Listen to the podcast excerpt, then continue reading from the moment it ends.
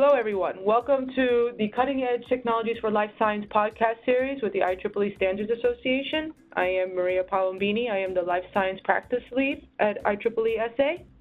And today we have a really exciting podcast. We're talking about AI versus machine learning from bench to bedside, a technical insider's perspective.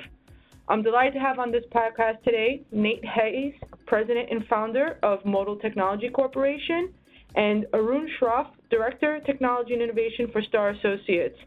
So I'd like to introduce Nate. Maybe you could tell a little bit about what you do and what's going on at Modal. Sure. Thanks for um, having me on your show today. I'm the president and founder of Modal Technology Corporation, and we are developing new algorithms for machine learning that um, guarantee reproducibility and repeatability in the answers. Excellent. And Arun, tell us a little bit about what you're doing and some of your work in AI and stuff you're doing at Star Associates. Yeah, thank you, Maria, for having me on the show. I am uh, currently a director of technology and innovation at Star Associates, where we provide uh, strategic and advisory services to early stage technology companies in AI, robotics, health, telemedicine. But I'm also a co founder of uh, MedIndia.net and Extend.ai. These are both startups using technology and AI for improving health outcomes. And you know for early detection of uh, diseases including diabetic retinopathy. Uh, you know i've been involved with the ai for good summit in geneva and the who itu focus group on ai for health. Uh, so you know ai in health is kind of you know the area that i am focused on right now. Excellent so perfect segue to our first question. Um, so we, we've heard that AI has been around for a while. So Arun, what would you say are the biggest breakthroughs in the technology, the applications, and perhaps industry adoption specifically within the health sector? Yeah, great, great question. So, uh, you know, AI has been around, you know, since the 50s, since the early days of computing, essentially. Uh, but, uh, you know, it has had its ups and downs, the booms and busts, the AI winters and so on. But, uh, you know, uh, the first breakthrough, I would say, could be traced to the 70s and 80s when we had these artificial neural networks, uh, which were, uh, you know, an offshoot of perceptrons. Uh, and they soon discovered these were really powerful functions for creating or mapping any kind of function. Uh, but nobody could figure out how to train these things. So, you know, in the 80s, they invented backprop to allow, you know, training of these networks. But what's recently been really exciting is the emergence of deep learning. And the reason why deep learning, which is essentially nothing but artificial neural networks with hundreds or thousands of layers, it wasn't possible to train these things, you know, in the 90s. We didn't have enough computing power. So the 2006 and onwards, we saw emergence of GPUs. So the convergence of GPUs, which gave phenomenal processing power uh, to allow us to train these neural networks. GPUs the emergence of GPUs allowed us to actually run these deep networks. So deep learning essentially is what is revolutionizing AI today. The other, of course, big factor was the big data that we have available now in the uh, with the IoTs and the sensors and the smartphones and the devices. So you know, because AI needs deep learning needs a lot of data for training. And I would say the third factor, which has been uh, uh, very exciting, is the fact that we have all these open source frameworks like TensorFlow and Keras and Caffe and PyTorch, which has allowed developers to, you know, use some of these models to train really complex algorithms. So image recognition, for example, and speech recognition, which is not possible in the 70s and 80s, is now possible with deep learning and with these and you know, in, in health, especially medical imaging, is taken off because of uh, the fact that deep learning has become so good at recognizing images and you know doing natural language processing and processing unstructured data, which is what health data is all about. So, I mean, you know, this briefly is kind of an overview of why everybody's excited today about AI and deep learning. You know, it's revolutionizing healthcare, revolutionizing a lot of different industries. Excellent. As I understand from, I hear a lot about what how Modal's really pushing the boundaries when it comes to machine learning algorithms. So maybe you could talk a little bit about where we see the breakthroughs on ML, on the outcomes, the data sets, and what we're really going for in the health applications. Yeah, absolutely. Good segue. That was a really good summary by Arun about the, the history and um, how things have progressed. And in terms of the current industry standard in the training of these deep neural networks that he's referring to, the algorithm that is at the core of that training process is known as gradient descent or stochastic gradient descent. And this is uh, an iterative process that tries to find the solution, the best training solution for the neural network. And some people are who may be newer to neural networks or machine learning may be surprised to, to learn or understand that these algorithms are initialized with millions of random numbers. And then they iterate and they iterate and they try to converge to a solution. Um, but if you pick a different set of random numbers and then you run the training process a second time, you get a different answer. Uh, so this can be very problematic. And this is why machine learning, one of the reasons why machine learning is so expensive and costly because people will have to train their neural networks hundreds or thousands of times, each time picking a different random starting point and letting it converge to a different answer.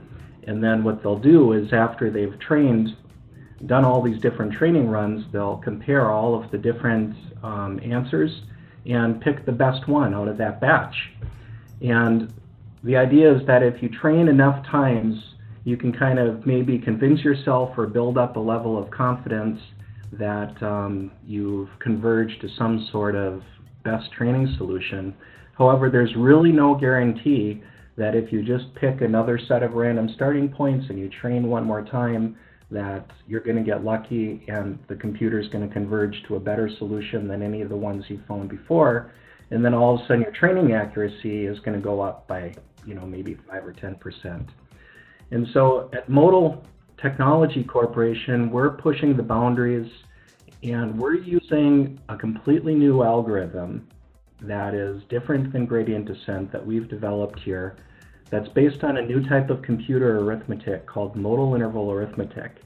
And the key benefit of training the computer with this new math and this new technology is that we can guarantee repeatable and accurate results in the sense that you only have to train the machine one time and we can guarantee to find the best training solution. So this is going to be, in our view, a huge breakthrough in the sense that it's going to reduce the um, uncertainty and improve the confidence that people are going to be able to have in their machine training answers as well as save a tremendous amount of time that's exciting. That's really definitely breakthrough. So, Nate, I know you've worked on standards projects before. Where do you think that technical standards potentially can alleviate some of these challenges when it comes to machine learning and these different bench applications or with uh, patient data sets? Well, one of the big problems that the industry is facing right now is AI is kind of a young and an emerging uh, industry, even though AI as a technology is as Arun was saying, has been around for a while, the industry is really just starting to kind of converge. And uh, in that sense, uh, we, we do have a whole plethora of different training tools and software development kits out there for training neural networks, um, TensorFlow, Caffe, uh, PyTorch, and there's no standards. In other words, if you develop a model on TensorFlow, there's no you know, way currently to kind of get that into a model that was developed with another platform. So one of the reasons, um, this is one of the reasons that the Khronos Group, which is an industry consortium that's been around for quite a while, and they've developed other very successful industry standards, for example, OpenGL, which is um, a video graphics standard that's been widely used and, and adopted for over a decade now in the, the video graphics and gaming industry. They have um, put forward a new standard called NNEF, which stands for Neural Network Exchange Format. And this is essentially intended to be like the OpenGL for AI. And uh, Modal Technology Corporation, we're embracing the standard. We're developing our software and, and making our systems conforming to this standard, and it basically provides a standard way to define the, the model of the neural network as well as the, the training data and the, the solutions that are found by the machine training so that you can plug and play with um, other software systems and other hardware vendors uh, that may be you know, developing AI hardwares, different types of AI hardware. Uh, the idea is that all of these systems can now interoperate with each other. And uh, even on the hardware side of the equation, we're seeing new standards such as OpenCAPI and CCIX. Uh, these are technologies that the industry is starting to coalesce around in terms of um, the various uh, changes to the hardware system infrastructures that are needed in order to uh, move the data processing off of the CPUs and the GPUs into custom uh, AI or machine learning hardware accelerators. So these are standards that we're looking at uh, as well too. Arun, you know, we, we just went through what a little bit about what you're doing in AI and what Nate is doing in machine learning, and often we hear, you know, these things are interchangeable, um, but reality they're not. So from maybe from your perspective, you can share, and I'll ask Nate as well um, at the end, uh, what where you see what really the differences is between the two from a technical perspective and how they're individually uh, applied? Yeah, so yeah, great question, Maria. Um, now, you know, as I said earlier, artificial intelligence or AI, you know, basically was a term that was originally coined actually in 1956 by John McCarthy, who was a visionary computer scientist who invented Lisp and basically the father of AI, you could say, right? Mm-hmm. Uh, but you know, the original vision was pretty ambitious. They wanted to be able to have computers that could mimic human intelligence. So, in other words, do everything that human beings could do, which is considered intelligence, which includes things like vision, speech, natural language processing, understanding, logic, abstract reasoning, you know, learning from experience, and all of those things. Uh, and you know, they actually thought in the 50s that they could achieve all of this by the end of the you know century, and obviously that was not that didn't happen, right? Uh, we we didn't get our talking computers, uh, you know, and all of that. Uh, and of course, the reason why why they found that out was because uh, you know they ran into this problem of the computers could do stuff like logic and math very quickly, but they couldn't do things like speech and image recognition. That was a really, really difficult problem. So uh, AI is an umbrella term, and it includes a lot of subfields. So machine learning is a subfield of AI, and that's why you know when you say it's kind of used interchangeably, incorrectly, but actually machine learning is a very narrow field of that original vision. And basically, the machine learning or ML essentially deals with giving computers the ability to learn without being programmed. Mm-hmm. That would be a definition of machine learning. So the way machine learning systems and deep learning, which of course deep learning is again a subset of machine learning. Now, machine learning typically, you know, you learn it from data or examples. So, you know, the more data we train a machine learning system, you know, the better it gets. Uh, you know, it doesn't include a lot of the other stuff that we were talking about earlier in AI, for example, things like, you know, uh, logic or probabilistic reasoning and uh, all of those things, which are separate fields of AI. So, you know, AI is an umbrella term, and you say, so, but, but the fact is today, as of right now, in the last 10 years, uh, it is machine learning and deep learning that are dominating the field. The older paradigms like expert systems and all of that in the 70s and 80s are not anymore uh, found to be as useful, which is why today when we, people say AI, they actually mean machine learning or deep learning. Okay.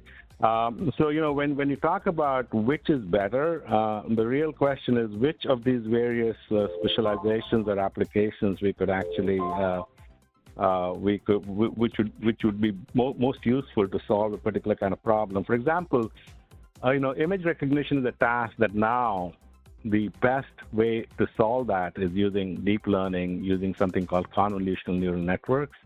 So it's basically machine learning.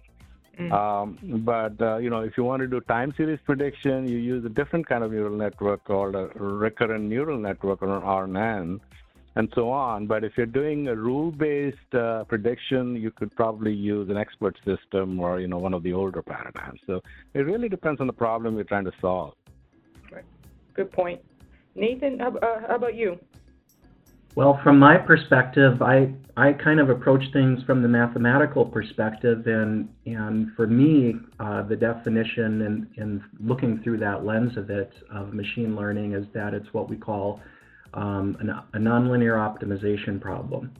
In other words, there are other types of um, artificial intelligence, as Arun was saying, but uh, machine learning and deep learning in particular, uh, from this perspective that I'm, I'm looking at it, can be formulated mathematically as as one of these these nonlinear optimization problems. And basically, what an optimization problem is, from a mathematical perspective, it's a, it's a model. It's a mathematical model that has lots of parameters and variables, um, and you want to find the best solution to that mathematical model given a whole bunch of different constraints.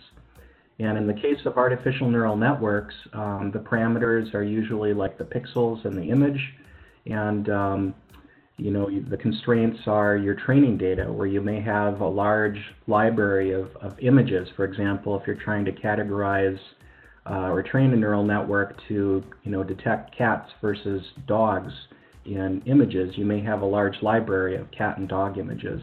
And you feed it into the neural network, and the optimization problem basically tries to adjust all of these variables and parameters in the neural network to their optimal configuration so that given any arbitrary image after the training is done, you have the highest um, confidence or ability for the machine to look at that image and then predict. You know, is it a cat or is it a dog? Mm. Perfect. And this feeds back into real quickly what I was talking about earlier because these optimization problems um, can be very difficult to solve, particularly with neural networks because they're so complicated. They have so many variables. And um, that gets back into the issue of gradient descent and, and the issues we discussed earlier about training. Thank you, guys. So Arun, earlier you mentioned, and we often hear this as well, um, AI for good, AI for social mm-hmm. good, ethics in AI. IEEE SA actually has a pretty robust um, uh, ethics uh, program around autonomous systems. So from a technical perspective, when we say AI for good or ethics in AI, mm-hmm. what exactly are we trying to say? Yeah, so uh, great question again, Maria. The uh, AI for good, I mean, I guess is a movement that uh, essentially uh, started a few years back where they feel that AI could be an enabling technology uh, to achieve a lot of impact and improve lives. Uh, so, you know, um, there is a lot of excitement around using AI. For example, you know, I was at the AI for Good Global Summit in Geneva last year, and one of the uh, they had the 30 sister UN agencies, including the WHO and uh, the UNICEF and all of these. And the whole objective of that was how could we use AI to achieve uh, the UN's 17 Sustainable Development Goals, or the SDGs as they call them. And those range from things like eliminating poverty to improving healthcare and education to improving crop yields and you know all of those. And you know you can look it up on the UN website. But it essentially meant how we could harness the power technically. You know you could say means how can we use the power of AI to process very large amounts of data and to find patterns so that we could optimize things like resources allocation at scale you know, you need AI, uh, you need a technology like AI to be able to process the vast amounts of data that, you know, a lot of our devices are generating, including things like satellite data. Uh, one of the applications, for example, that they showcased was using the satellite uh, ma- mapping data to analyze, you know, uh, poverty in certain regions of the world or to improve agricultural output. So all of this is possible now using AI. Uh, in addition to that, in healthcare, there's a lot of excitement because you know healthcare in particular, uh, you know, there's a huge shortage of uh, doctors and specialists in many parts of the world, including places like India and Africa. And uh, you know, AI has had a lot of success in thing, doing things like medical image diagnostics.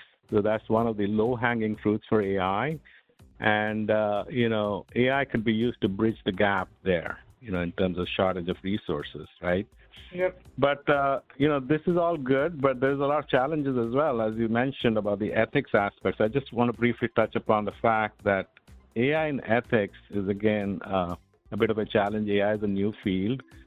Uh, there aren't many standards right now, uh, and you know, there's a lot of uh, lack of clarity in terms of you know how we're going to regulate this new technology.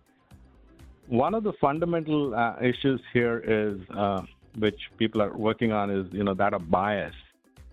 So you know one of the things we have to deal with is a lot of the AI algorithms are essentially like black boxes, mm-hmm. and you don't know why they do what they do uh, when they're when when you know. So if they make a mistake, nobody's able to figure out why that particular mistake was made. Since they're learning from all the data that we feed it, mm-hmm. if the data has inherent bias, for example, gender bias or whatever kinds of bias, then the AI is going to reflect that. So we need to be conscious about that, and we need to be able to create models which overcome that bias. So that's one thing which is really important. Uh, the other thing, of course, in, in healthcare, is very important that we collect all this data in an ethical way with consent, you know, and make sure that it is anonymized and encrypted. Mm-hmm. That doesn't always happen, you know, places outside the U.S. For example, in places like India and Africa, there aren't many regulations to do that. So these are some of the issues which we will need to deal with, and of course, also managing the threat of job loss, which is another big area which uh, people are worried about. Uh, you know, because AI there's fear uh, that AI is going to displace a lot of jobs, and that's one area where there aren't there are not many clear answers. But I think we'll have to work towards you know finding ways that we could gainfully employ everyone. Uh, you know, in a world which has got AI helping us solve a lot of the problems that we have. Hmm. Fascinating. Uh, Nathan, you have anything to, to add to this area? Uh, just a few comments. I think you know Arun did a really good job covering um, all the bases there. And you know, for me personally, my view of, of AI is is in and of itself, it's a technology and it's a tool, right? And so whether um, it's used for good or ill purposes is really about um, the nature of, of the people employing the the AI. And uh, I think that we all have a responsibility to use this technology responsibly. Um, you know, Arun talked about collecting information, health records with consent. Um, I think even in other fields, uh, even you know, with the proliferation of social media and and whatnot, that you know these these are issues that um, I think are are very important and um, something that certainly we're we're committed to um, here at Modal. Excellent. So uh, I want to thank you, gentlemen. We're um, up our time here. And I want to thank you for a really great, I know this was a more introductory macro view of a really important topic of um, artificial intelligence versus machine learning, trying to clear up the differences and the benefits of both. So for now, I just want to tell everybody have a great day, and we'll, we'll see you next time on our next podcast. Thank you.